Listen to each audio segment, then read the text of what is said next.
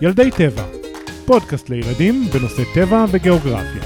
כתב ומספר, עמרי גלבר.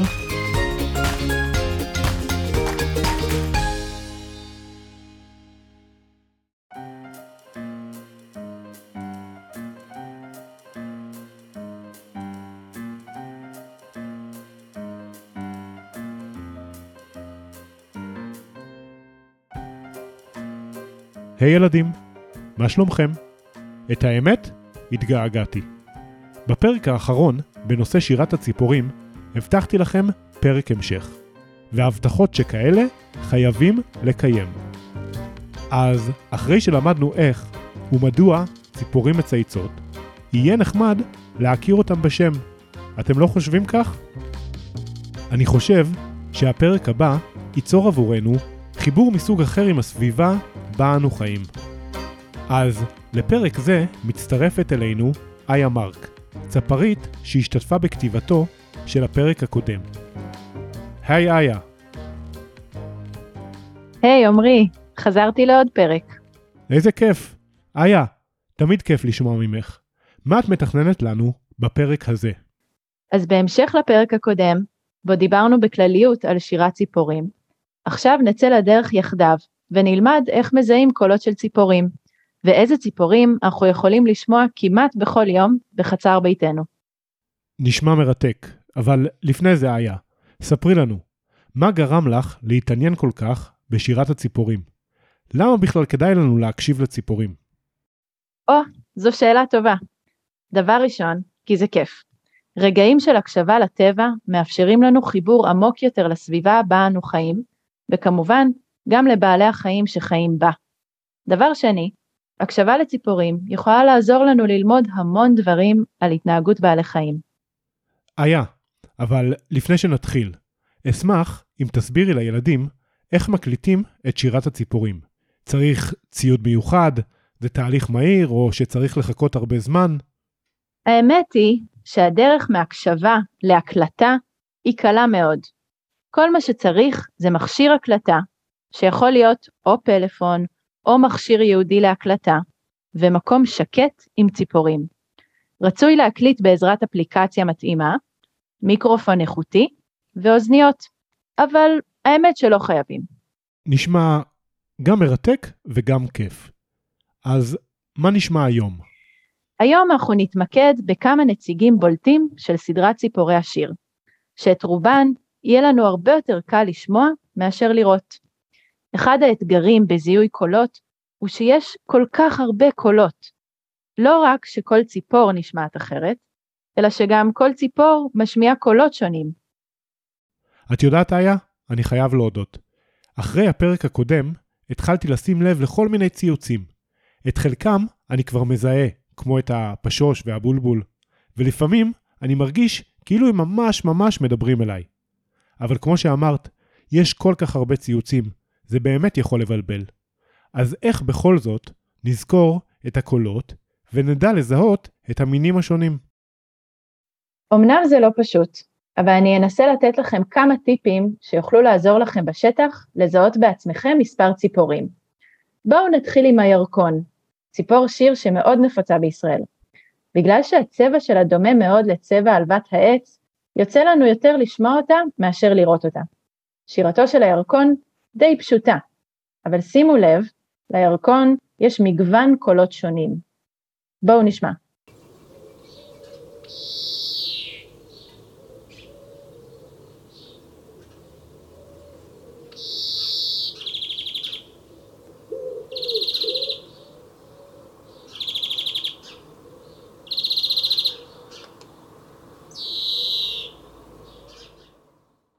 היה.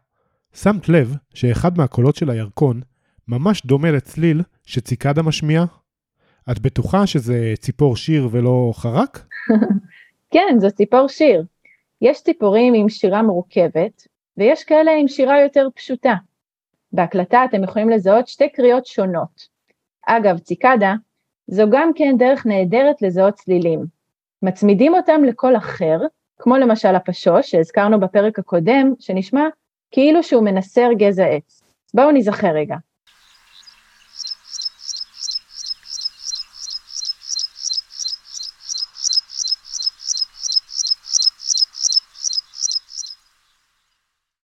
מהמם. אז בינתיים יש לנו את הירקון, שקצת נשמע כמו ציקדה, ואת הפשוש, שהציוץ שלו מזכיר את מקצב הניסור. אילו עוד דרכים את מציעה בשביל שנצליח לזכור ולזהות את מין הציפור לפי שירתה? אז דרך אחת היא באמת לפי אסוציאציה. כלומר, לחשוב על משהו עם צליל דומה. זה תמיד יותר קל לזכור ככה. אפשר גם לשים לב לעוד כמה דברים. למשל, האם הכל מגוון? האם הוא עולה ויורד? האם הוא מונוטוני, כלומר משעמם קצת? האם הוא צווחני? בואו נשמע את הקול הזה.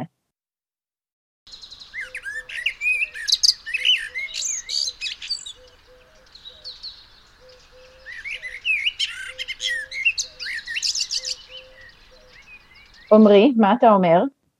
פה אני כבר מזהה זמר רציני. נכון, זהו השחרור.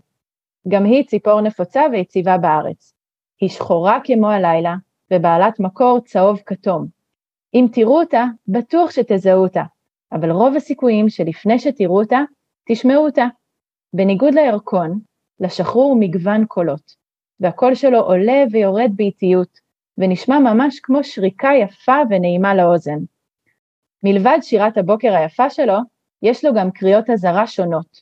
פעם הוא קורא בשביל לספר לחבריו שיש סכנה באזור, ופעם בשביל להזהיר את הטורף שהוא נחשף, וכדאי לו לחפש טרף אחר. ועוד משהו מעניין, פעם מישהו אמר לי שהוא יודע לזהות שחרורים ממרכז הארץ ומצפון הארץ רק לפי ההבדל בין הציוצים שלהם. באמת?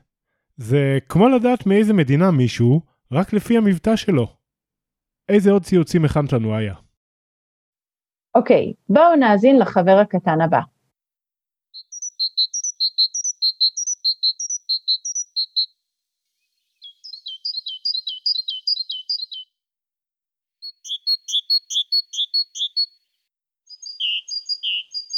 את הציפור הזו אני מזהה. זה ירגזי, נכון? נכון, איך זיהית? הירגזי שר ממש כמו השם שלו. ירגזי, ירגזי, ירגזי.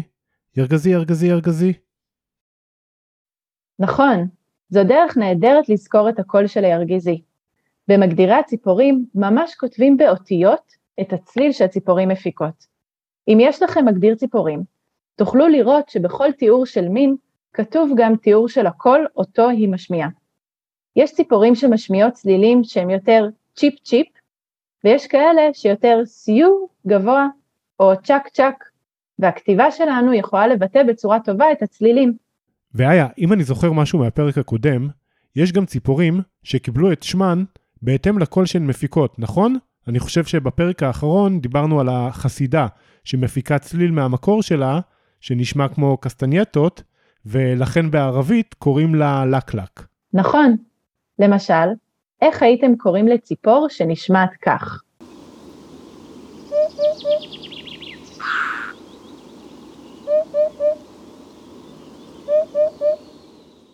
נכון זה נשמע כמו הוד הוד? אז שתדעו שזוהי שמה של הדוכיפת בערבית, שהיא אגב הציפור הלאומית של ישראל. בואו נשמע עוד קול אחד וננסה לתאר אותו.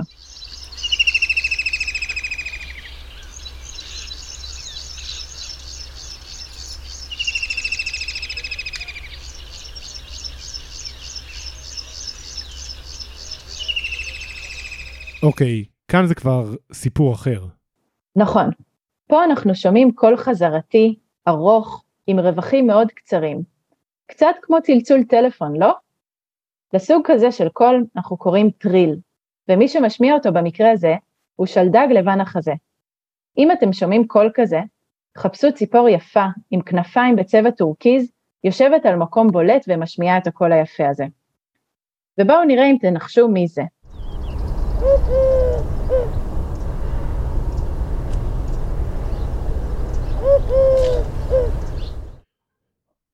זו יונה?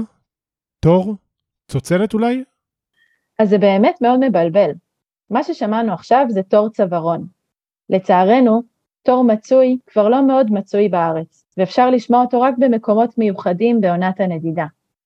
לתור, כמו של דג לבן החזה, גם יש קול חזרתי, אבל עמוק ואיטי. לעומתו, בואו נשמע את היונה.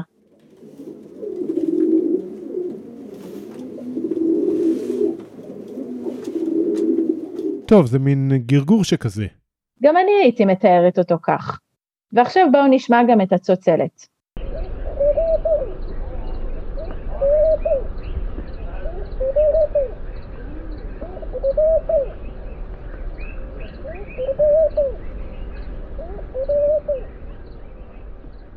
הצוצלת נקראת באנגלית Laughing Dove, היונה הצוחקת, כי הצליל שלה, שמזכיר תור, הוא יותר מגוון ומשתנה. אגב, הצוצלת היא לא טבעית לארץ, ואף נחשבת למין פולש. היא הגיעה לכאן עם השלטון המוסלמי מאפריקה כדי להנעים את המסגדים בשירתה הנעימה. נעימה? תלוי מה השעה.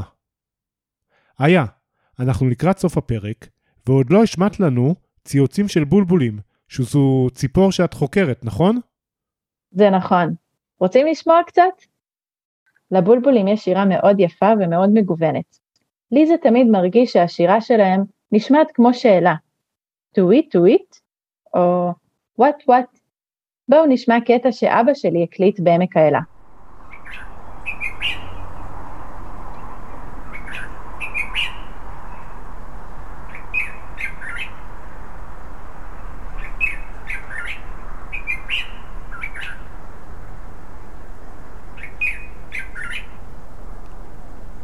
מדהים.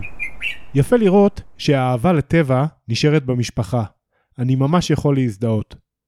את הבולבולים אפשר לשמוע כל השנה ברחובות ובגינות כמעט בכל הארץ. ממש כך. ויש ציפורים שאם שומעים את הציוץ שלהם, אפשר לדעת באיזה עונה אנחנו נמצאים, נכון? בטח. יש קולות שבשבילי מסמלות אביב, כמו סיס החומות ששירתו היא שריקה מהירה, ממש כמו תעופתו. וכמו הזהבן המחלל, ששמו מרמז על קולו המיוחד, שנשמע כמו חליל. ויש גם קולות של בוא הסתיו והחורף.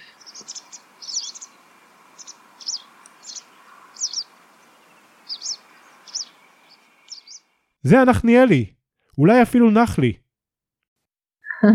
נכון, זה הנחניאלי הלבן, אשר מגיע אלינו לקראת החורף. מי שבאמת מבשר על הסתיו, זה הנחניאלי הצהוב, ויש אנשים, אתה לא תאמין, שיודעים להבדיל בין הקול של הנחניאלי הלבן והנחניאלי הצהוב רק לפי הצרידות שלהם.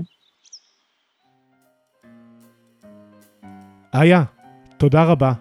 איזה פרק מהמם. ילדים, הקשבנו עכשיו לכמעט 15 קולות שונים של ציפורים. איזה אתם הכי אהבתם? אשמח אם תשתפו בפוסט של הפרק. תגידי איה, אם יש עוד ילדים שמעניין אותם לשמוע וללמוד עוד על שירת הציפורים, או על ציפורים בכלל, מה את ממליצה להם? אז מי שרוצה או רוצה ללמוד עוד על קולות של ציפורים, יכול לנסות לעשות כמה דברים. אחד, להקדיש כמה דקות ביום, עדיף בשעות הבוקר, להקשיב לקולות בגינה, ומי שיודע לכתוב, או בעזרת ההורים, אפשר לנסות לתאר אותם במחברת. הרגעים האלה יכולים ללמד אותנו המון על הציפורים שחיות ליד הבית. דבר שני, אם תיכנסו לפייסבוק, בתגובות לפרק צירפנו מדריך עם טיפים להקלטה נכונה. זה יכול לעזור לכם לצאת לשטח ולהקליט ציפורים. את ההקלטות אפשר להשוות בספריות קולות באינטרנט, או אפילו להיכנס לאתרים בהם יש זיהוי אוטומטי של הקולות. דבר שלישי ואחרון, אתם יכולים לחפש כל מיני סדנאות או סיורים שבהם יש דגש על קולות של ציפורים, כמו סיורי גששות או לימוד שפת הציפורים. אבל הכי חשוב מהכל, פשוט ליהנות מההקשבה. איה, תודה רבה. אני בטוח שעוד נשתמע. ואם כבר אנחנו בתודות, תודה רבה לאורן קולודני, יקיר הפודקאסט, על החיבור לאיה. חלק מקולות הציפורים ששמעתם הוקלטו על ידי איה, ואת חלקם הורדנו מאתר קסנו קנטו. יש קישור אליו בפוסט של הפרק. לאתר הזה, צפרים מקצועיים וחובבים מעלים ומעלות הקלטות של קולות של ציפורים מכל העולם.